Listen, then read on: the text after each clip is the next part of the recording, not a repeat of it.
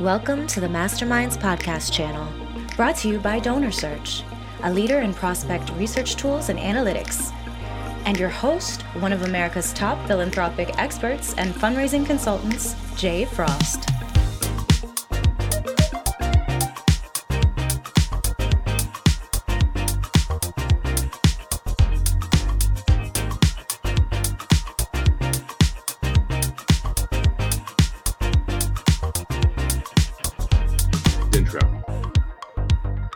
Over two decades, Tycely Williams has inspired individuals and institutions to invest tens of millions in philanthropy through her staff and volunteer leadership roles within several major regional and national nonprofits. She has also been a particularly powerful advocate for women and diversity within the field of philanthropy, leading the Women's Impact Initiative of the Association of Fundraising Professionals. We caught up with Tycely at the offices of America's Promise Alliance, where she continues her work to create the conditions for success for young people as the organization's Chief Development Officer. Welcome to the program, Tycely. It's great to have you. Thank you, Jay. I'm excited to be back with you. Thank you for inviting me to continue our conversation. Well, we are having a great conversation, but I know I feel like in some ways it hasn't been uh, one we've been able to share with other people. So I'm interested to um, have a deeper conversation with you um, in, in kind of a public sphere about some of the things that you do, but also why you do them. I'd like to start with something really simple. Uh, you have a one of a kind name. Can you tell us about its origin? Yes. So I entered the world in 1975, and my parents were big fans of an actress. Um, her name is Cicely Tyson, and I was named after uh, Cicely Tyson, who is um, not only an actress but a fashion model and literally just like a Renaissance woman. So she's best known um, for her acting skills, uh, but she is a fantastic individual and role model and one um, that I have enjoyed uh, living my life literally um, in memory and in honor of her. Uh, she is still in the land of the living and is 95 years old and continues to act. So uh, I was named, I was affectionately named after Cicely Tyson. You've met some uh, pretty extraordinary people in your career so far. Um, have you had the chance to meet her or interact with her? I have had the chance to meet her, and it was just a very quick um, introductory meeting.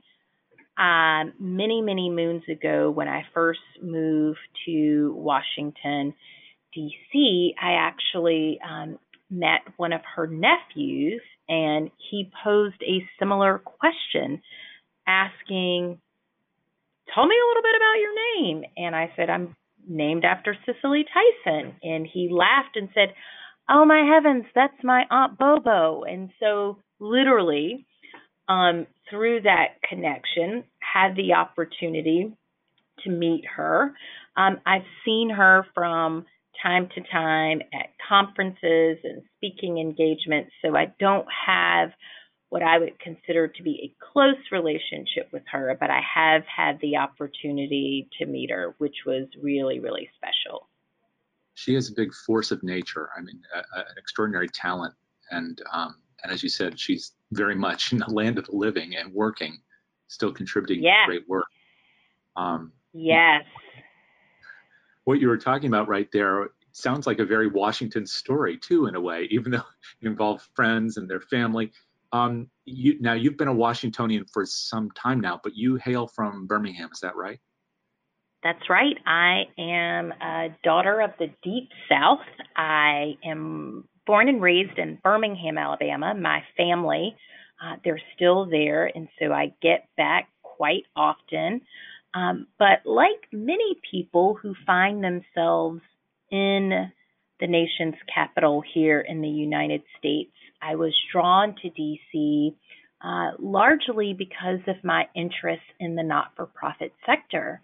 And as you know, Jay, there are so many not for profit organizations within the District of Columbia, either um, international organizations that are headquartered here, national uh, not for profit organizations, as well as a very robust uh, local not for profit um, sector. So, my desire to step into a larger fishbowl and continue as a lifelong learner uh, led me to the District of Columbia. And it's been um, 18 years since I've been here. What were your impressions of DC before, if you think back to that time, and then what are they like now? Because you've probably experienced what I have. When you tell people where you're from now, uh, it, people around the country have very distinct impressions of what it is to be a, a person in this area and what this area is like. How have your impressions changed, if at all? And what do you feel about DC today? When I originally moved to DC, in my mind, I thought it was a very large city. Um, I didn't necessarily have a positive or a negative perception. I most certainly knew that it uh, was a city that housed a great deal of power because um, our government uh, rests here. I also did not sense that DC was a southern city. And it's interesting, Jay, now that I've lived here for uh, nearly two decades, I most certainly have a different perspective now. Um, I don't consider DC to be a huge metropolitan city. Um, I consider it to be uh, a town where you can really get to know people in intimate ways. Um, I very much see DC now as a southern city, and I often remind people that we are physically located south of the Mason Dixon line. Um, I travel uh, quite a bit with work, and as I speak to my lived experiences as a fundraiser, being in this space, I have now learned, Jay, that many people across the country and around the globe um, have negative perceptions as it pertains to the wonderful uh, chosen place that we have called home.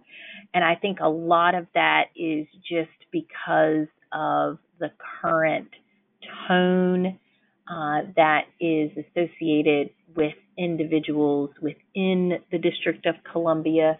And so um, I have had a very positive experience. It's been a wonderful place to forge meaningful relationships, and that's what we do as frontline fundraisers and ambassadors for our charities of choice. And so I have absolutely loved, loved, loved my time here, and I always invite people uh, to step outside of the predictable elements of the Smithsonian, and you find so many um, pockets of diversity within the District of Columbia and the surrounding suburban areas, which have their own cultural makeup, which have their own uh, gems and assets. And so it's just a really neat area of the country. And uh, I encourage those individuals who've yet to visit to come out and spend some time with us and to stretch um, beyond the Smithsonian's to really get to know the people that call it home. Well, and as you said, you've been working with organizations here for quite a while now, and you've seen the culture of those organizations, and you can compare it not only to the, the land of your birth, but uh, to the whole country as you travel around and talk with people. Do you see something that makes this area and the organizations who work here somewhat different or unique in how uh, they engage with people who support them or their missions or how you know how we all work together as fellow professionals yes so i think there is jay an inherent value for partnerships and collaborations. I think largely because of individuals' experience, whether it's government or public service, you can't get things done unless you're willing to collaborate and partner. And I think there's an inherent value within this area to recognize the importance of collaborations and partnerships, to invest in not for profit organizations who can demonstrate how they are partnering, whether it's through referral systems or whether it's through direct services. I think there's an expectation that no matter how large your annual operating budget, uh, there's always an opportunity for you to sharpen and enhance your service delivery um, and the advancement of your mission by partnering with others. And so um, I have certainly lifted learnings just as it pertains to the way things work in Washington and the way things work in Washington. It is definitely an area that's heavily focused on social capital.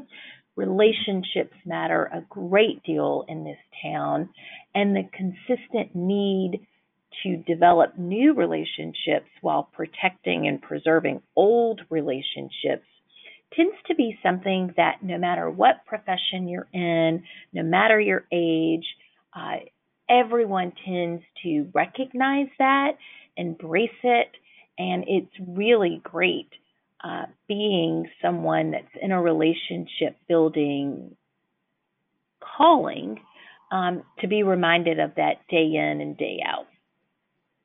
You know, you talked about this in terms of uh, uh, ambassadorship is one word you use, but it's also a big part of your your uh, biography. Maybe even your DNA is about leadership. It's a centerpiece of everything you've done. You, you were an executive director, uh, an artistic director, um, and of course in your current role.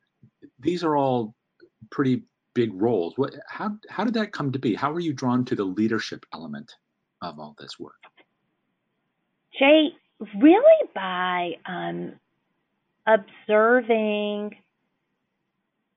how my peers felt about me. And so it's really interesting. Um, I realized at a very young age that I was a leader, but I didn't know why I was chosen or selected to be a leader. And it wasn't until um, I was a little bit older and I was going through a similar process. And so my entire life, um, as a as a young child, I started taking classical dance lessons at the age of five.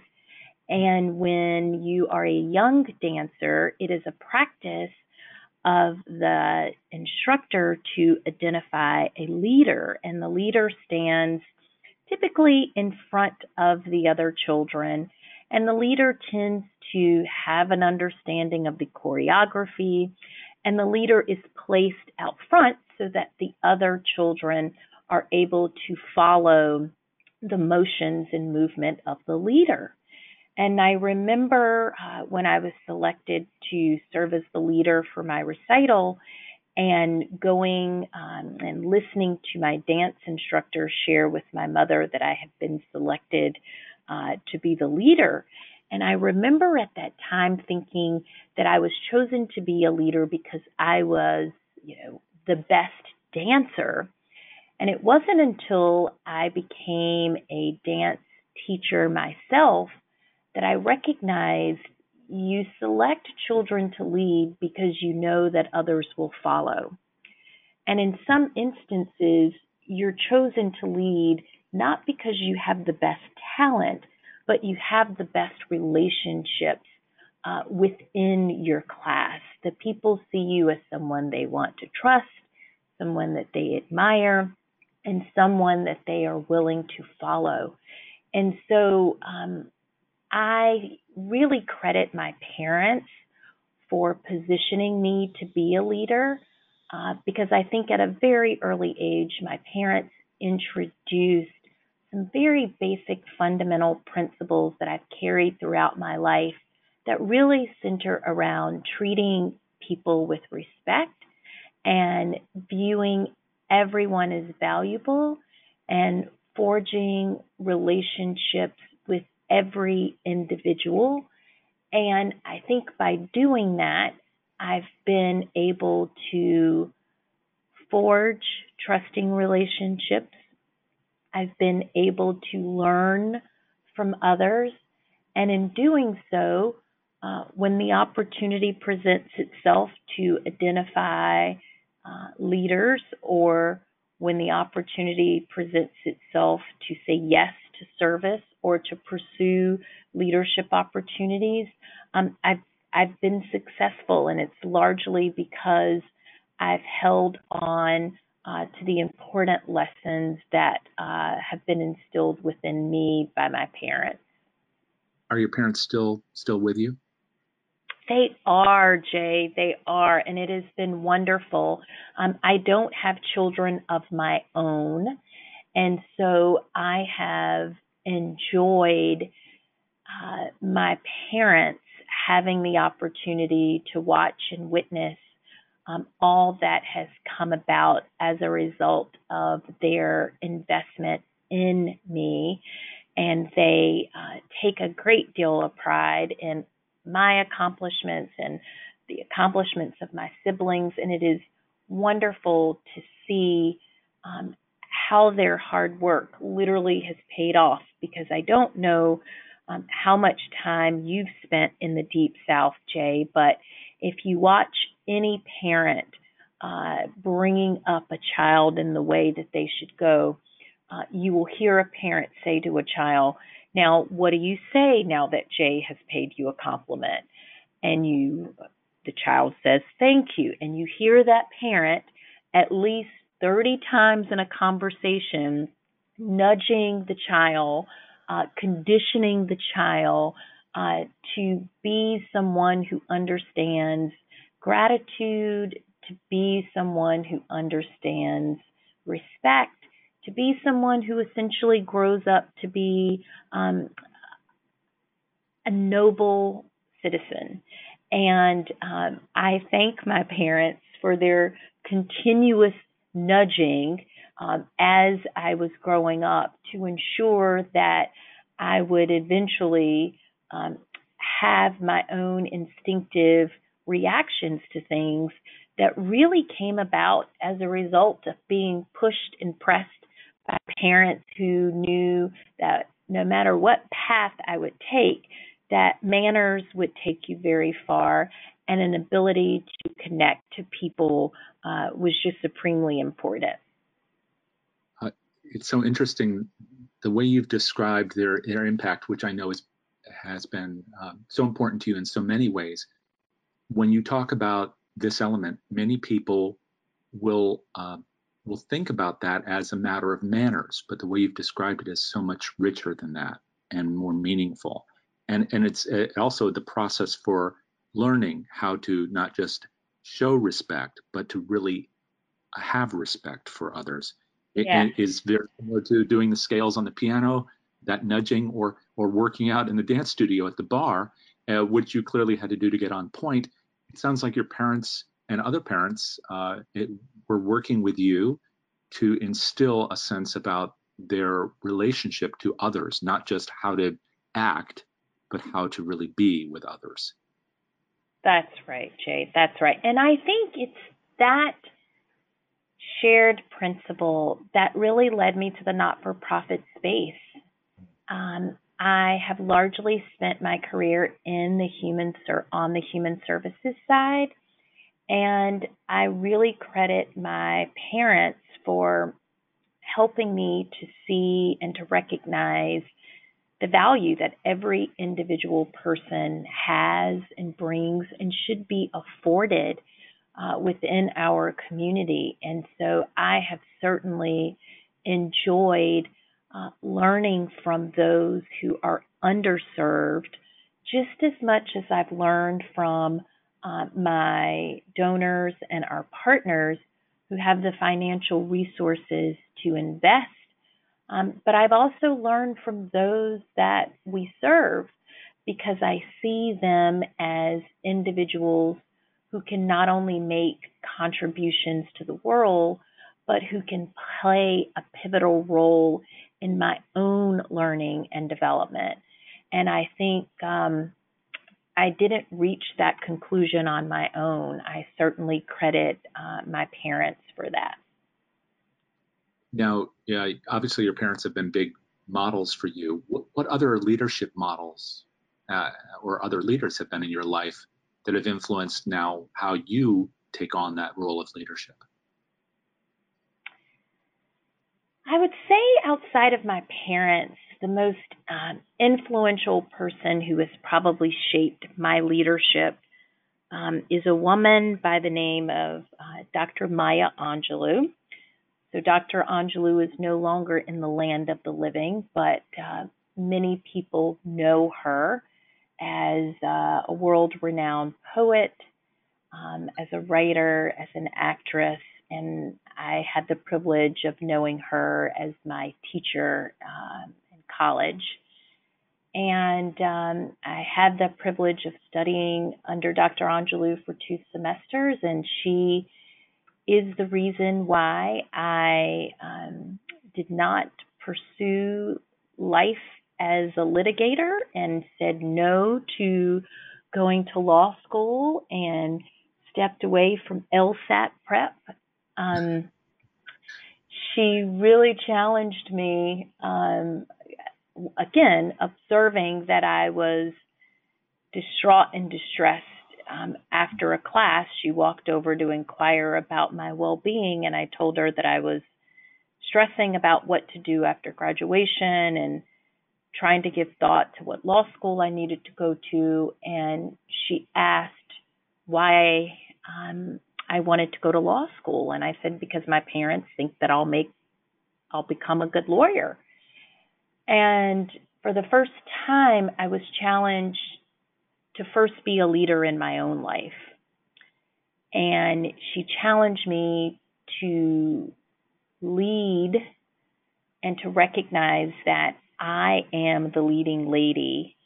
I am the writer. I am the producer. I am the supporting role. Like any and every meaningful role there was to play in my life, I was the person responsible. So I had to step into this very real understanding of individual leadership to find my path forward and to find a place. Um, Dr. Angelou was always big on uh, the virtue of joy. She felt as if one of the most important gifts you could give yourself and give the world was to be a joyful person. And she really felt as if the only way to become and to remain a joyful person was through the activation of courage. And I remember that it felt really scary stepping into the unknown and leaving college, pursuing my passion of classical dance, knowing that I really didn't need a degree to be a dancer, but dance is what brought me joy. And it is through that initial activation of courage that I've just continued to challenge myself uh, year over year to continue doing things that will bring me joy, uh, no matter how others perceive uh, my decisions, um, that I have ownership of my choices and my life. And so, Jay, my leadership path uh, really hinges a lot on me challenging myself to not only lead organizations and to lead teams and to lead people, but to first ensure that I'm leading with authenticity uh, myself. I, I, have to ask you about that word joy. It's such a wonderful word. Um, and it's so important that we understand it the way you understand it. So maybe one way to do that is to tell us what brings you joy now. What's the greatest joy that you have in your in your life? For me, Jay, the greatest joy is gifting satisfaction and happiness to others. Um, I have, I think, on my Twitter account where you provide the bio that speaks to who you are. And I use the term that I spend my day serving up smiles.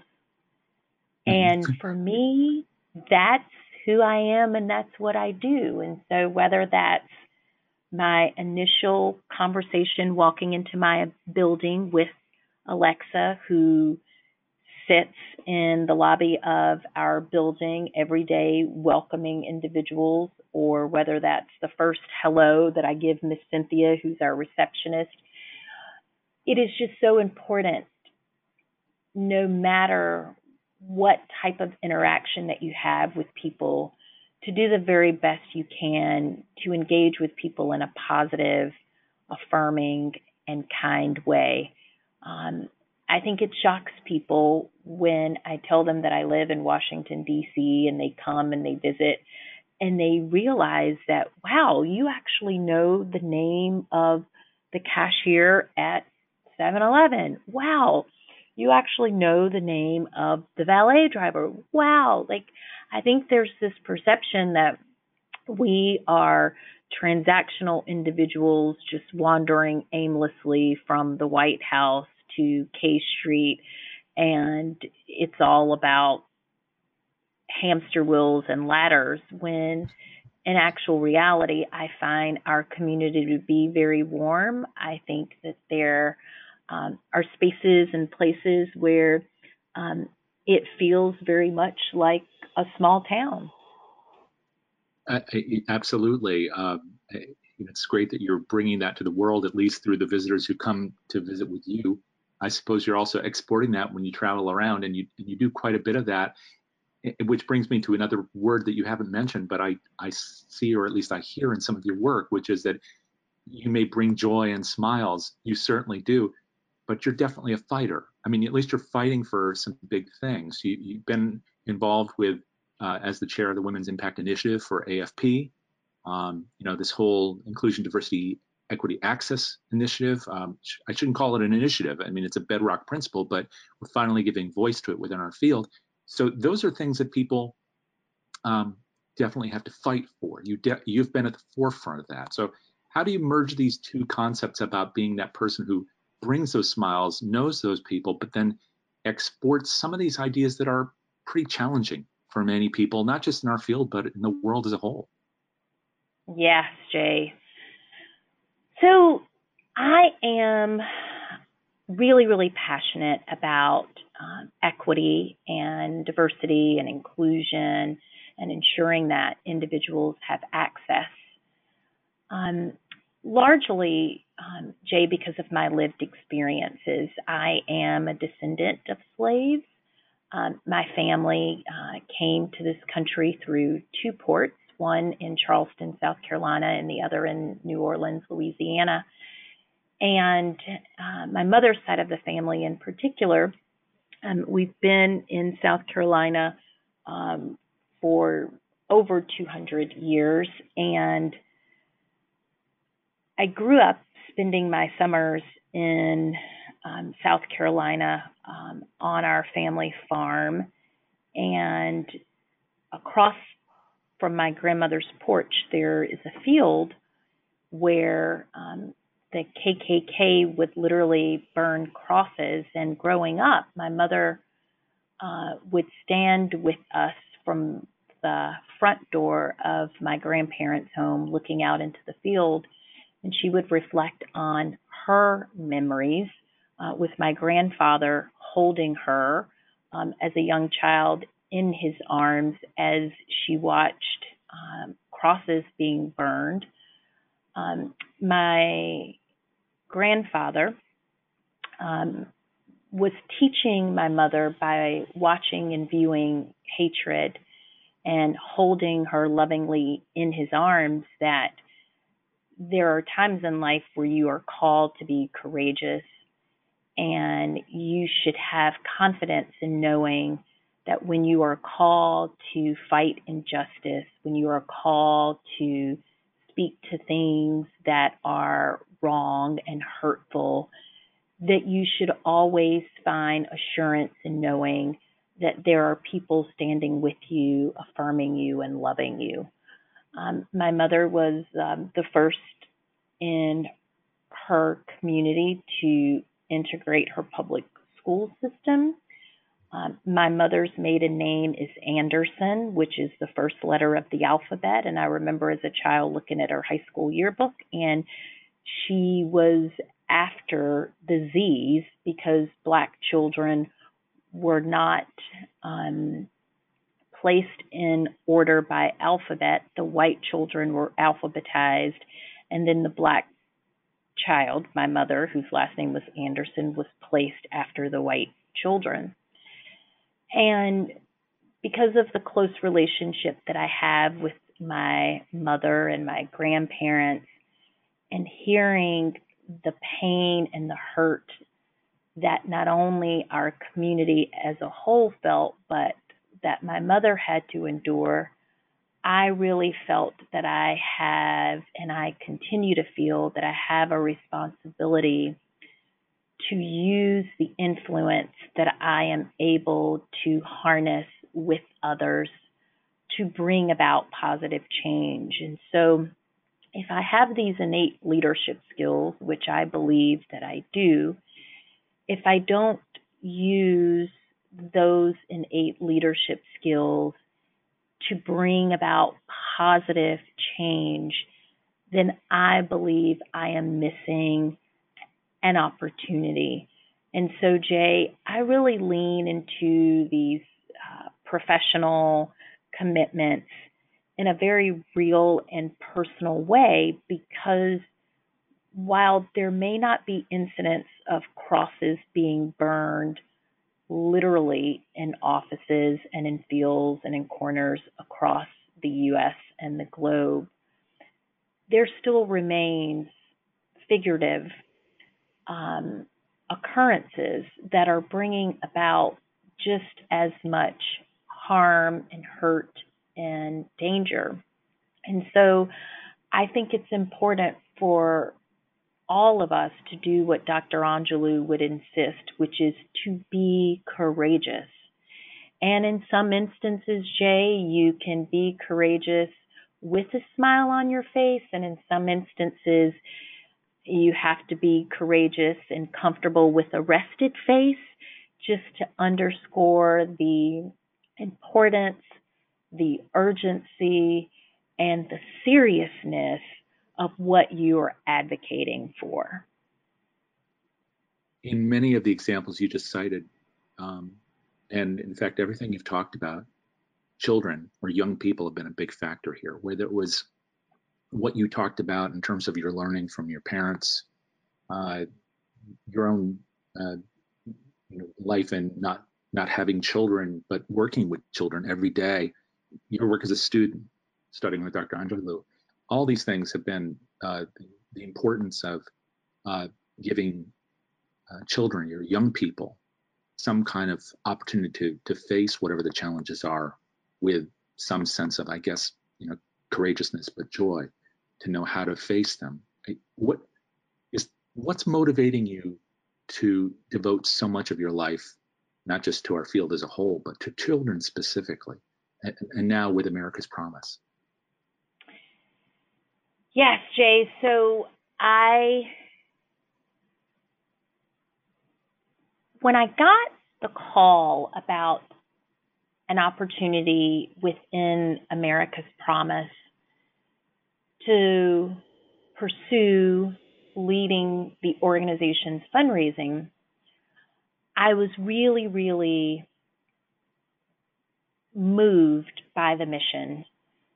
Um, the organization really seeks to meet the unmet needs of children and youth, and they seek to do that by exploring the opinions, the perspectives of youth as it pertains to their lived experiences.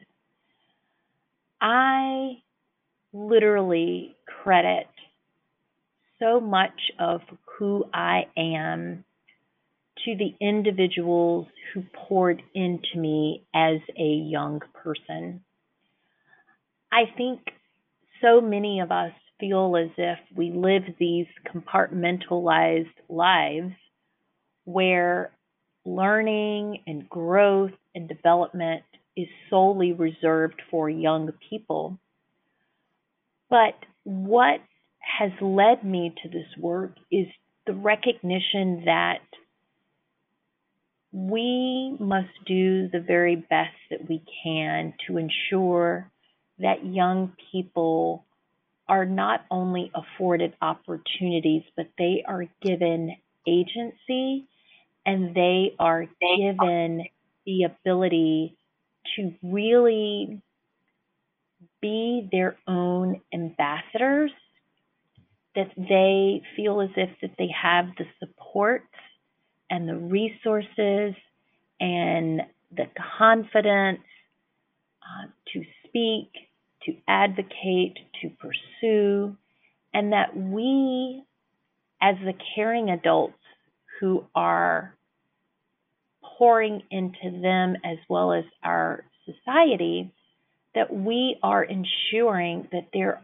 that there's ample opportunity. Because as you know, Jay, and as we know as fundraisers, you can pursue things, and unless there is something tangible or something definitive that you are indeed pursuing, then the pursuit itself is not going to be successful.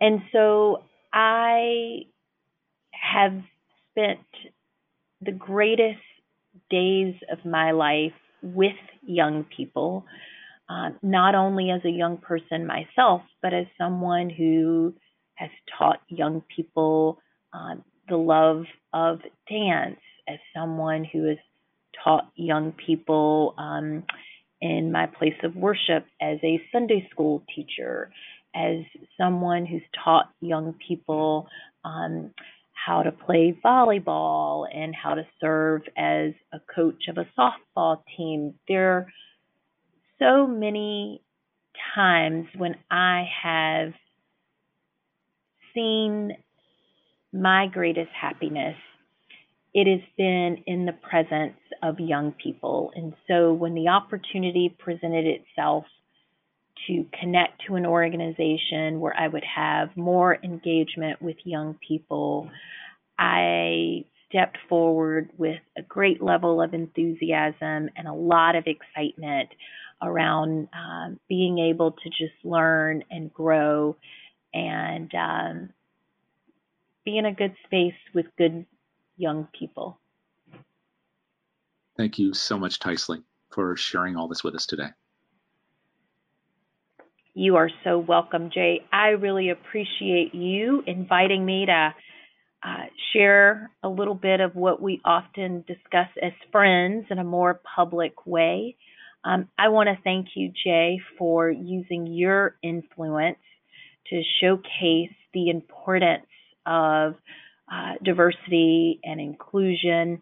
You have been a phenomenal advocate of uh, the principles that matter to both of us. And I just want to publicly thank you for all that you do.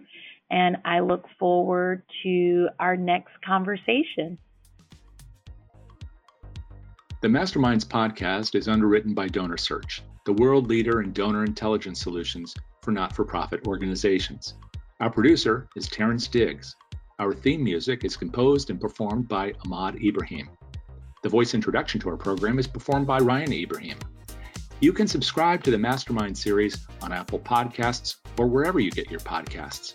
And you can find blogs, live casts, and flash classes with our featured masterminds at donorsearch.net or check the show notes and descriptions.